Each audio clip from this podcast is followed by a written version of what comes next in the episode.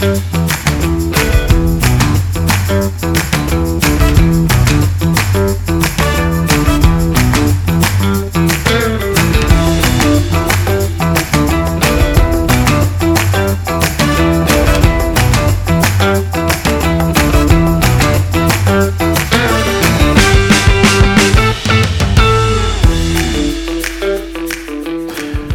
Martin Klaučo, šéf-kuchár fajdiningovej reštaurácie Franz Jozef, hotele Lomnica je hostom Vizit Chef TV. Dobrý deň, Martin. Dobrý deň. O čom je reštaurácia Franz Jozef? Aký je to koncept? Tak ako ste už spomenuli, je to fajdiningová reštaurácia ehm, v hoteli Lomnica, kde vlastne máme otvorenú kuchyňu, čiže host, ktorý sa sem príde najesť, vidí všetko live, ako mu pripravujeme jedlo, môže sa nás spýtať e, rôzne otázky, ako to všetko bolo vyrobené snažíme sa používať e, čerstvé, kvalitné, pokiaľ sa dá lokálne suroviny. Takže e, ten, kto sem zavíta, sa určite kvalitne naje. Mhm. Ja som si našiel na webových stránkach jednu vetu, ktorú teraz ocitujem. E, srdcom našej filozofie je byť divoký a kultivovaný zároveň. Tak čo si má pod tým host predstaviť? asi by som to zaobalil tak vlastne, že používame tie suroviny, ktoré každý pozná, plus k tomu e, sa snažíme pridať vždycky nejakú extra surovinu, ktorú ľudia až tak dobre nepoznajú a spojiť to nejak dokopy. Hmm. Ako sa presadzuje fine dining v turistickom regióne mimo hlavné mesto? E, ako si ľudia k vám hľadajú cestu? Uh, je to, je to tu také ťažšie, určite tí ľudia v meste e, poznajú tých reštaurácií viac, majú to už odskúšané, takže vedia, do čoho idú, neboja sa toho, kdežto tu tí lokálni ľudia s tým nemajú až toľko skúseností, čiže vidíme na tých ľudí, čo prídu, e, že vlastne majú taký trošku strach, hej, že čo ich čaká. To je presne ono, to, to, to by som rád naviazal na toto otázku, či vlastne máte pocit, že v takomto regióne je miesto pre fine diningovú reštauráciu. Je to tu správne? Je to na správnej adrese? Ja si myslím, že áno. Ehm, chodí tu akože celkom dosť turistov hmm. a snažíme sa proste aj ako edukovať trošku tých ľudí, že ehm, vlastne je to tu a stojí to určite za vyskúšanie. A ako veľmi chodia miestni práve ľudia? Ehm, ja by som povedal, že to je tak, tak 50 na 50, mm. tí lokálni ľudia a turisti. Treba o nich bojovať, o tých lokálnych ľudí nejakým iným spôsobom? Napríklad pretože vlastne tí lokálni by sa, vám, by sa mali teoreticky vrátiť niekoľkokrát? Mm-hmm. Čo to znamená? Um, áno, tí, čo to vyskúšajú, tak vždy nám povedia, že určite prídu vyskúšať nové menu, že sa im páčilo a tak ďalej a už proste fungujeme 2,5 roka, takže vidíme, že tí hostia sa fakt, že vracajú aj tí lokálni. Um, Takže není treba o nich nejak akože bojovať. A tak chce to ale za každým podať špičkový výkon, predpokladám. Áno. Inak by ako... to pocítili. Rozlišili by to. Presne tak, určite. Vždy sa o to snažíme akože hmm. podať 100% výkon, aby to ľuďom chutilo. Aj keď tvoríme menu, myslíme na to proste, aby to nechutilo len nám, ale aj tým ľuďom. Takže snažíme sa po každej stránke. Keď už ste zmienili tú stavbu meny, alebo teda tých pokrmov, e, kam chodíte pre inšpiráciu? E, všade možne, akože sme tým štyroch kuchárov, hmm. troch kuchárov, jednej kuchárky. E, sú to všetko mladí ľudia, ktorí tiež pracovali predtým niekde. Dvaja pracovali v zahraničí, takže tiež majú akože dosť skúseností. Tak e, inšpirácia tak nejak prichádza sama z tých skúseností, čo máme. Mňa zaujíma teraz v tejto chvíli, ako k tomu pristupujete? Zaujíma ma mm, prístup k jednotlivým komponentom, k tým surovinám, eh, aby bol z toho do, dohromady vyvážený pokrm. Ako k ním treba pristupovať? Aký na, akú na to máte filozofiu? Uh, tak sú suroviny, proste, ktoré sa k sebe hodia, ktoré sa k sebe nehodia. Tie, ktoré sa nehodia, tomu sa snažíme vyvarovať. Čiže Eh, vždycky sádzame viac menej akože na istotu proste, hmm. aby, to, aby to bolo dobré. Idete skôr do kontrastov chutí alebo naopak do harmonii? Do harmonie. Skôr harmonie. Mm. Mm. Ako veľmi je pre vás dôležitá tu na reštaurácii lokálnosť a sezónnosť surovín? Lokálnosť a sezónnosť je veľmi dôležitá, mm. keďže meníme menu sezóne, takže vždy, vždy je nejaká sezónna vec na menu a lokálnosť, eh, lokálnosť je tiež veľmi dôležitá, ale nie na úkor eh, tej kvality. Ona si tá lokálnosť v Tatrách bude asi možno aj náročnejšia, mám pocit. Je to tak, je to tak, ako mm, z rýb sa tu dajú zohnať čerstvé pstruhy, hmm. mm, nejaké zubače alebo sumce tu asi nezoženieme v Tatrách. Takisto sa dá zohnať eh, čerstvé meso, ako je napríklad hovedzie, jahňacie a tak ďalej a mliečne výrobky. Hmm, to znamená síry idú, to je jasné. A vôbec? Síry, áno, síry si aj vyrábame sami. E, berieme mlieko z Vašca, čo je tu na vlastne kúsok, či je dosť taká lokálna vec. Hmm.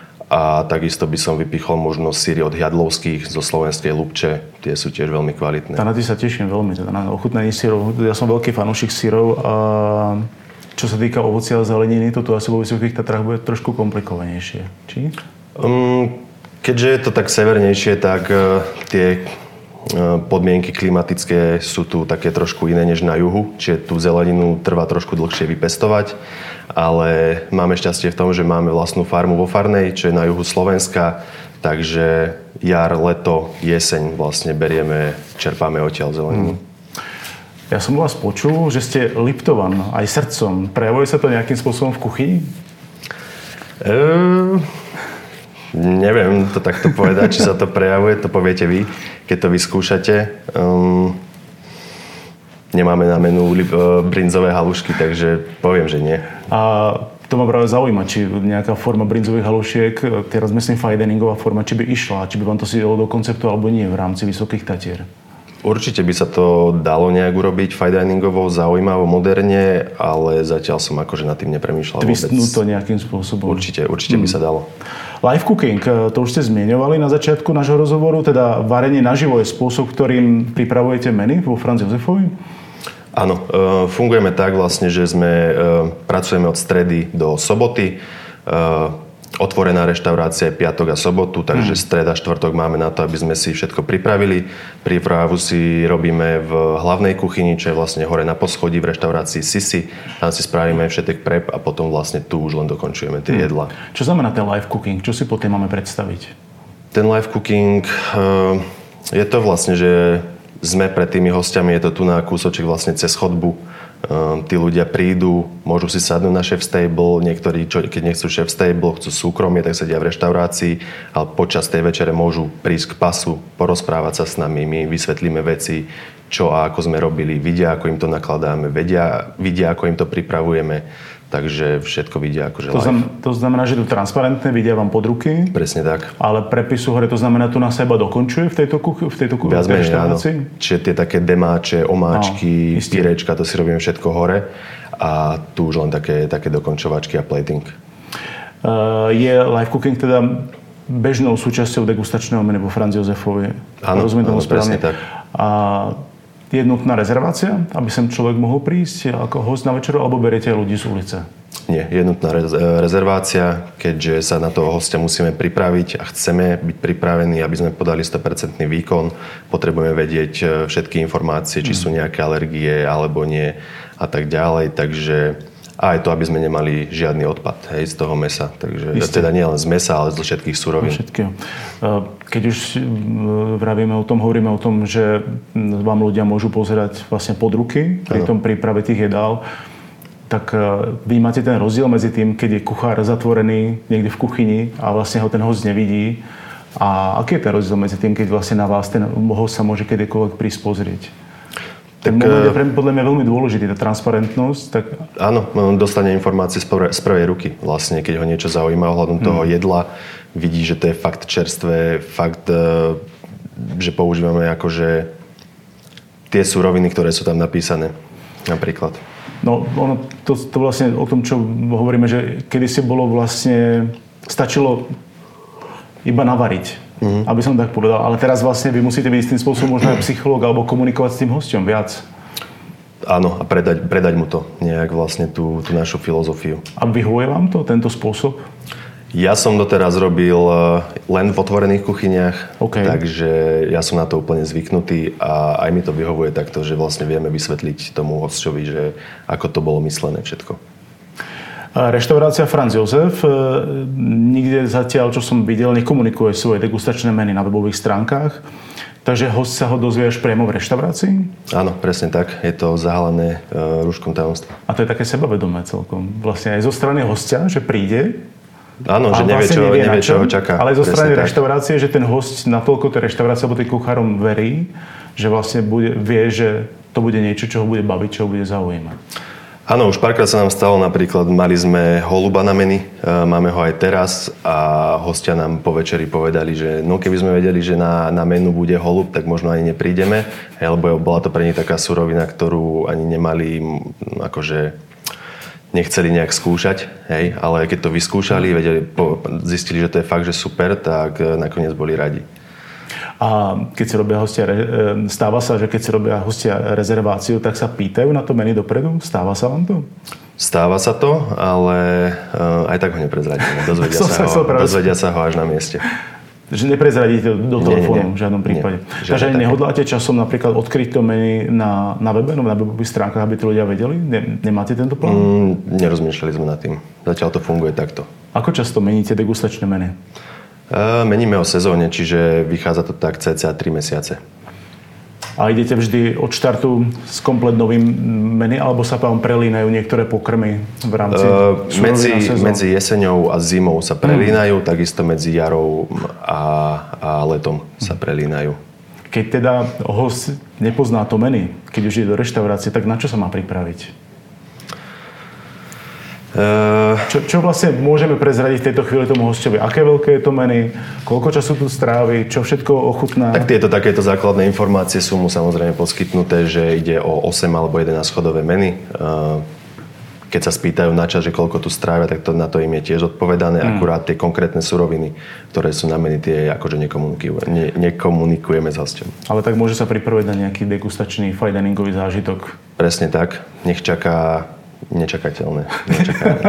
Nečakateľné.